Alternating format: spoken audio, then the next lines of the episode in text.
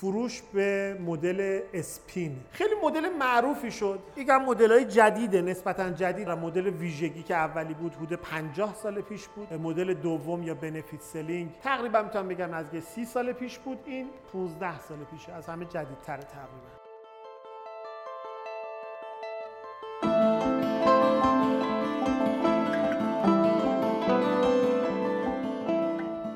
و همین امروز هم داشتم سرچ می‌کردم نوشته بود که بیشترین درصد موفقیت فروشنده های حضوری مخصوصا با مدل پرزنت اسپین بوده. اولین کاری که می‌کنه میگه قبل از اینکه شما محصولتون رو پرزنت بکنید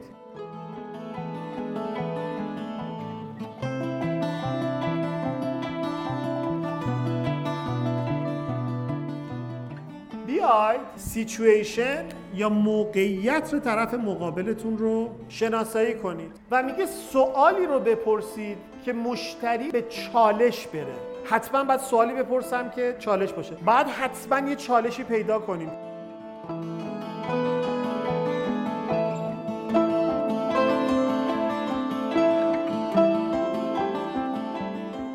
چرا؟ چون یه جمله معروف که مشتری ها می‌خواهند درمان شوند. اینو یادمون نره.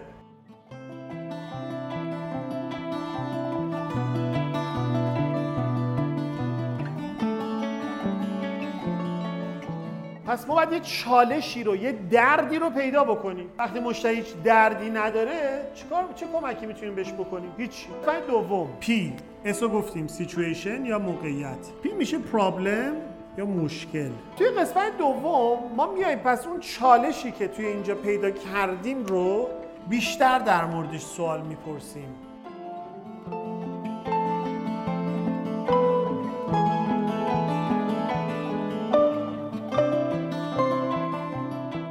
یکی از مدل هایی که واقعا می‌تونید اگر چالش دارید که مشتری من زیاد فکر می‌کنه زیاد منو میپیچونه اسپین مدل فوق چرا؟ چون یک قسمتی داره به اسم ایمپلیکیشن یا پیامد. اینجا میایم پیامد رو بیشتر متوجه میشیم. می‌خوایم انگیزه به مشتری بدیم.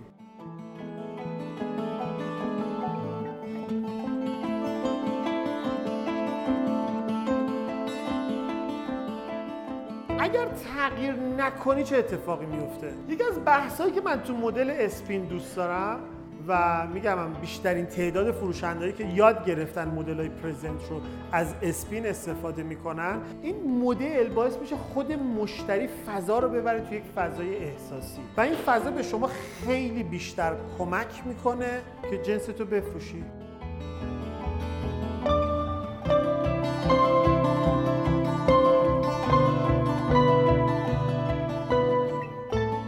قسمت بعدی نید پیاف یا قسمت آخر؟ نیاز به پرداخت یا پول دادن. درد رو پیدا موقعیت رو پیدا کردی دردش رو پیدا کردی. بهش گفتی اگر تغییر نکنه چه اتفاقی براش میفته؟ و اینجا بهش میگی که بچه این کلمه رو دقت کنید نیاز داری که اینو بخری.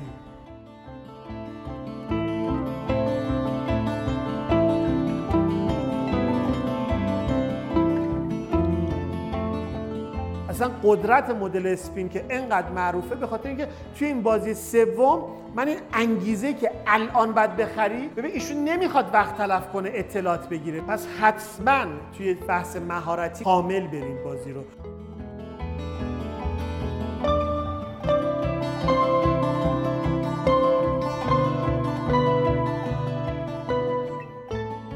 مدل آخر اجراش راحته؟ یعنی تکنیکی راحته اما نیاز به یک اعتماد به نفس خیلی زیادی می‌خواد. برای همین اگر اون اعتماد به نفس رو ندارید پیشنهاد می‌کنم انجام ندید فعلا. من خیلی تکنیک جذابیه. بشن تکنیک سه یک.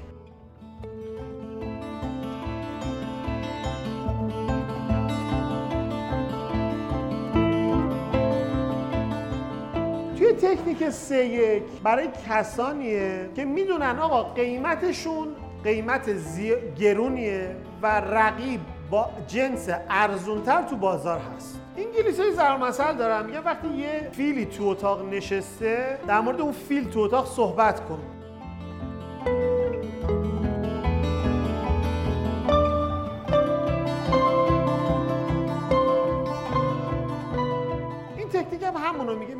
اگر جنس ارزون ترین نیست یا جنس ارزون تر تو بازار هست همون ابتدا بگو. به قول معروف مشتری رو با این جمله خودتون خل اصلاح می‌کنید اگر قیمت رو میدی برای میگن سه یک. قیمت رو میدی به رقبا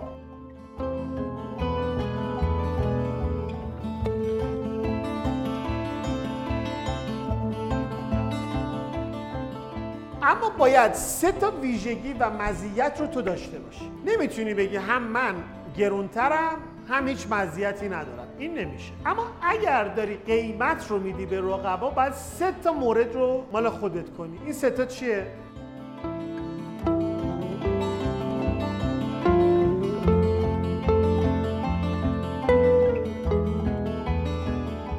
اولیش بهتر بودن. دوم استفاده از محصول شما آسون تره حالا به هر دلیلی. هر چیزی که خرید از محصول شما رو برای مشتری آسون تر می‌کنه.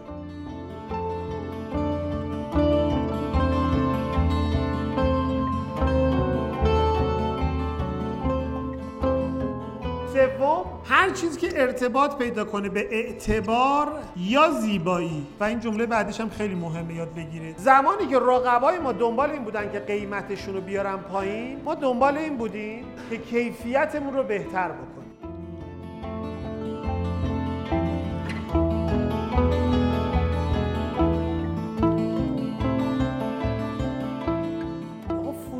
اطلاعات دادن نیست فروش پرزنت کردنه این دوتا با هم یکی نیست. من اینجا می‌زنم. اگر بستم که بستم. اگر نبستم خب میرم ابزار دو. چرا از اول دو با دو تا ابزار برم؟ این ایراد ذهنیه که باید عوض کنی. و من یه چیز رو بهت قول میدم. هم تجربه خودم هم چیزی که الان تو دنیا داره اتفاق میفته. بچه نیاز نداری تو این مدل. چرا؟ چون بازی احساسی میشه.